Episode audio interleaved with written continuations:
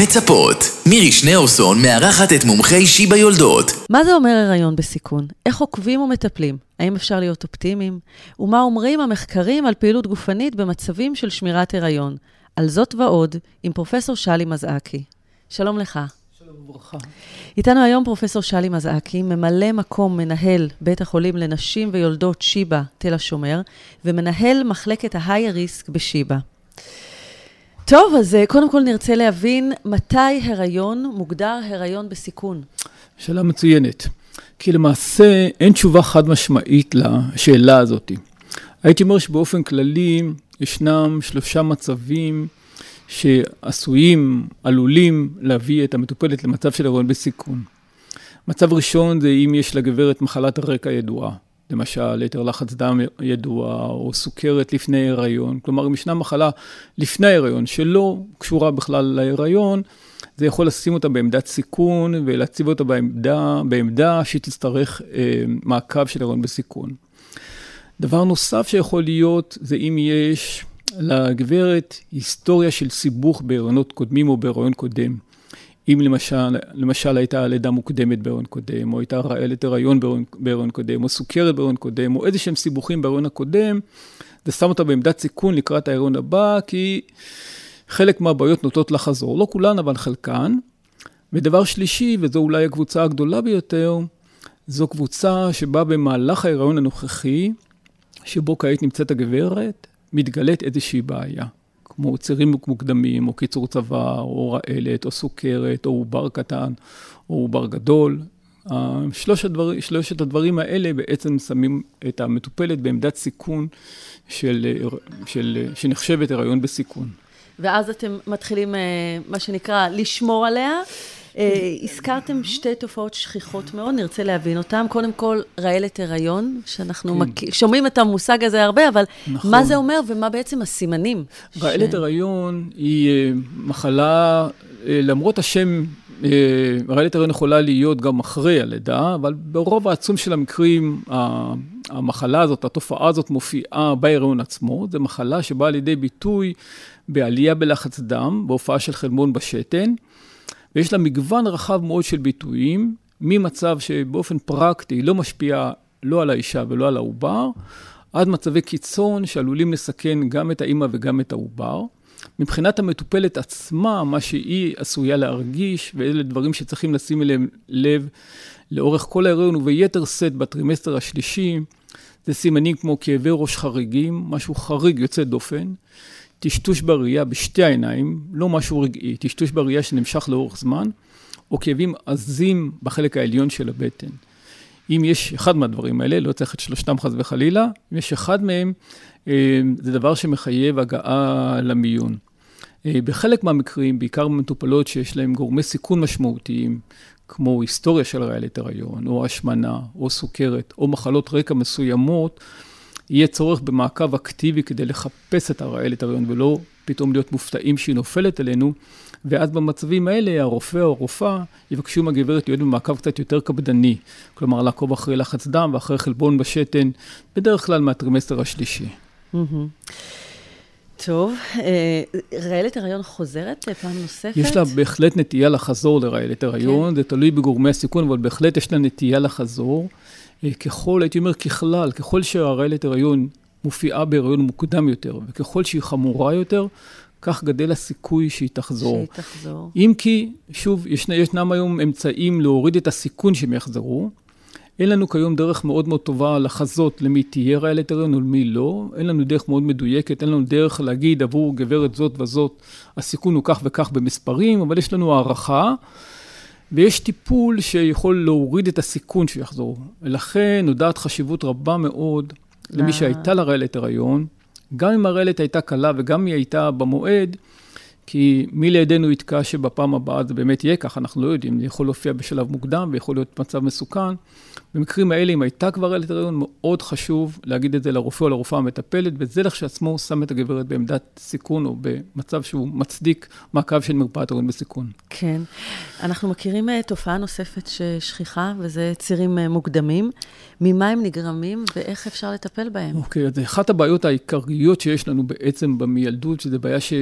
לא הצלחנו למצוא לבעיה, לא הצלחנו לבעיה הזאת פתרון משמעותי, זה הנושא של לידות מוקדמות. לידות מוקדמות היא, היא צרה צרורה, שלמרבית הצער, אני, אני חושש שהציבור, גם הציבור הכללי וגם מקבלי החלטות לא נתנו את דעתם מספיק על, על הבעיה הזאת. זו בעיה שהיא, א', במקרים קיצוניים יכולה ממש לפגוע ב, בילודים, ויכולים, והיא עלולה לפגוע גם בכל, ה, בכל המערך של המשפחה. אם חס וחלילה נולד תינוק לפני הזמן, זה מצב שעלול לפגוע בתינוק, בילוד, לאורך כל חייו, ולהשפיע כן. על כל ו... המעגלים. וגם משבית את, ה... את האימא, בטח ובטח בתקופה הראשונה. את האבא, את הסבא, את הסבתא, את הדודה, את האחים אם יש, את כולם.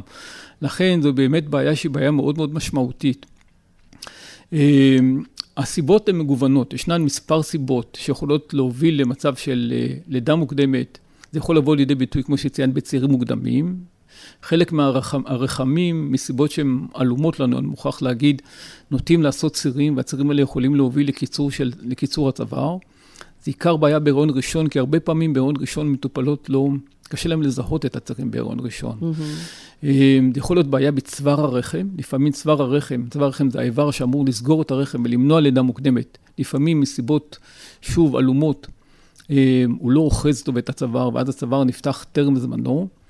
וישנן גם בעיות אחרות אה, שיכולות לגרום ללידה, ללידה מוקדמת, כלומר, יש פה מספר מצבים שיכולים להוביל לאותה תוצאה של לידה מוקדמת. יש לנו היום מספר אמצעים שיכולים להוריד את הסיכון ללידה מוקדמת.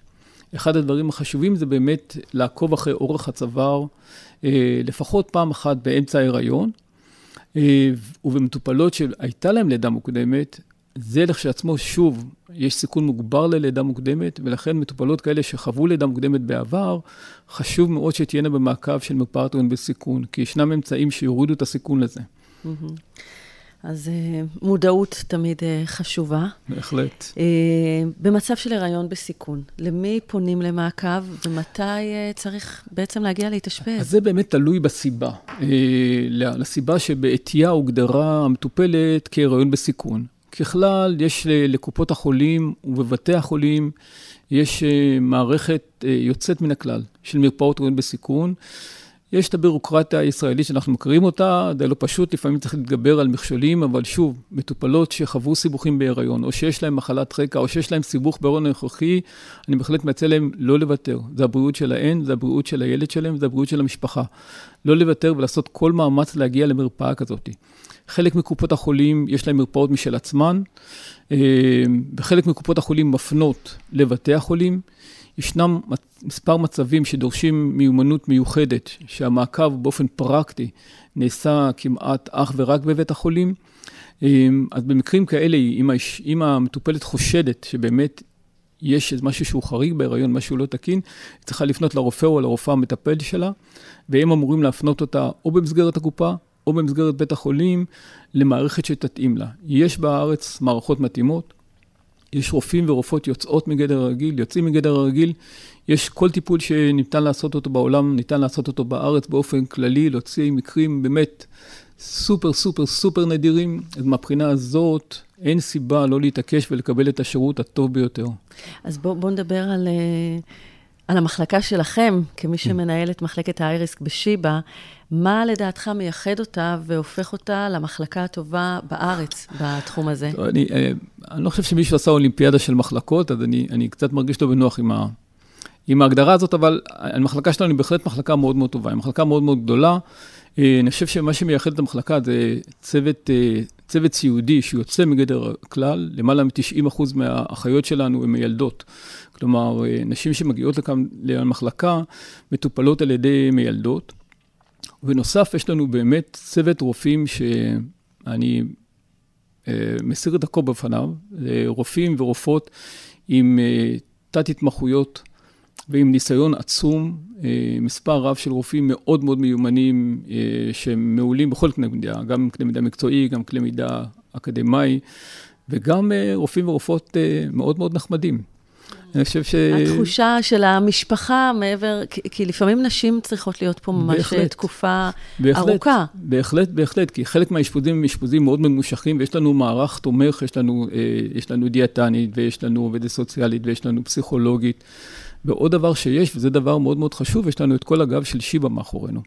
אז אם ישנם סיבוכים שהם סיבוכים נדירים, למשל אנשים חלילה עם בעיות לב קשות, או חלילה גידולים לא עלינו, או בעיות מעין אלה, יש את המערך של שיבא הגדול, mm-hmm. שיודע לתת לנו את הרופאים הכי טובים בשיבא ולעזור לנו, וזה מעשה כמעט של מדי שבוע, שאנחנו יושבים עם רופאים מדיסציפלינות אחרות ומדברים על מטופלות שלנו, וככה מטופלות נהנות בעצם מכל העולמות, גם מהמחלה הבסיסית, לתת להם את הטיפול המושלם, וגם מבחינת ההיריון. כן. בעקבות אה, מחקר שעשית, שמדבר על אה, פעילות גופנית במצב של אה, שמירת הריון, איזה המלצות אתה יכול לתת לנשים במצבים האלה? הרבה מאוד פעמים, זה דבר מאוד מאוד נפוץ, ודבר שמאוד מאוד הטריד אותי באופן אישי, הרבה מאוד פעמים ההנחה המובלעת כשישנם סיבוכים של הריון, בעיקר סיבוכים כמו נניח הפלות או לידות מוקדמות, האשמה מתגלגלת לפתחה של האישה. מאשימים תמיד את, ה, כן. את האישה. ובדרך כלל אומרים לה, תנוחי, אולי לא נחת מספיק. בדיוק. אז הרבה מאוד פעמים אנשים מאשימות את עצמם. הרמתי, סחבתי, התאמצתי, ובגלל זה קרה מה שקרה. בגלל זה הייתה לידה מוקדמת, בגלל זה עובר קטן, בגלל זה עובר גדול, בגלל זה הייתה הפלה. ואם האישה לא, מש... לא מאשימה את עצמה, תמיד יש נשמות טובות שעוזרות לה להגיע למסקנה הזאת. זה דבר שמאוד מאוד הטריד אותי, כי מבחינה, מבחינה רפואית, מבחינה מקצועית, הדבר הזה הוא, הוא הבל הבלים. אה, ומה שאנחנו עשינו, אה, עשינו מחקר אצלנו במחלקה, ובדקנו אה, מטופלות עם, שהן נמצאות בסיכון מאוד מאוד גבוה ללידה מוקדמת. כלומר, מטופלות שהתאשפזו עם צוואר מאוד מאוד קצר, צוואר רחם מאוד קצר, שזה סימן, סימן, או נגיד גורם סיכון מאוד מאוד גדול ללידה מוקדמת. וביקשנו מהם לעקוב אחרי מספר, מספר הצעדים שהן עושות. נתנו להם צמיד, שעקב אחרי התנועות שלהם, בלי שהן שמות לב לזה. בדקנו כמה הן באמת הולכות, תכלס, כמה הן הולכות. בלי סיפורים, מדד אובייקטיבי. ומה שגילינו להפתעתנו, זה ככל שהאישה הלכה יותר, הסיכוי ללידה מוקדמת היה יותר קטן, לא יותר גדול. וואו. כן, עתידנות באמת, uh, וואו. בתחום ה... בהחלט, ולכן מדהים. אנחנו, בהחלט אנחנו אומרים, א', מבחינה הזאת, נשים צריכות לדעת לא לקחת את האשמה על עצמן, ממש לא. כן. זה מוכח מדעית שזה ממש לא ככה. ולא צריך לגעור בנשים, ו... כי בעצם כשאת אומרת לאישה לנוח, את בעצם אומרת, אומרת לה, אוקיי, זה קרה בגלל שלא נחת. וזה, זו... בגלל שלא היית בסדר ולא שמרת על התינוק שלך. לא ופתאום לא מגלים שדווקא לא הפעילות הגופנית היא זאת שכן תשמור נכון, ותגן לא אומר, עליה. אני לא אומר לרוץ ולהתאמן למרתון, כן. אבל בטח לשכב במיטה רתוקה למיטה כל היום, אין שום מצב בהיריון שזה עוזר. וואו. אף מצב. באמת אה, שינוי אה, בגישה, וזה שינוי אה, מרענן, mm. וזה רק מראה איזה ניסיון יש אצלכם במקרים מורכבים הרבה יותר. אז יש הרבה תקווה, אפשר לראות אור בקצה המנהרה גם במקרים המורכבים ביותר. איזה סיפור מרגש ממשהו שקרה כן, לאחרונה? האמת שהמחלקה, המחלקה לרוב בסיכון באמת מקום שבו מתרחשים ניסים, כמעט על בסיס יומי. אה, ולפני יומיים ביקרה אותנו מטופלת אה, שילדה תינוק בשבוע 32, תינוק ששקל 630 גרם, והגיע אלינו אחרי שכמובן יצאו לה להפסיק את ההיריון, כי בשלב מאוד מאוד מוקדם העובר כמעט לא התפתח, ואמרו שאין סיכוי ואין תוחלת. ו... והתינוק הזה הוא כבר בן שנה, וגדול, וחזק, ונהדר. אה, שבוע שעבר ילדו אצלנו שתי שלישיות. אמ, אז יש לנו באמת ניסים גלויים על בסיס יומי כמעט. כן, אתה ממשיך uh, להתרגש, אה, בהחלט. למרות הניסיון. תודה רבה לך, פרופ' שלי מזקי, ממלא מקום מנהל בית החולים לנשים ויולדות שיבא, תל השומר, ומנהל מחלקת היי ריסק בשיבא, שתמיד יהיה בשורות טובות. אמן. מזל טוב. אמן, אמן.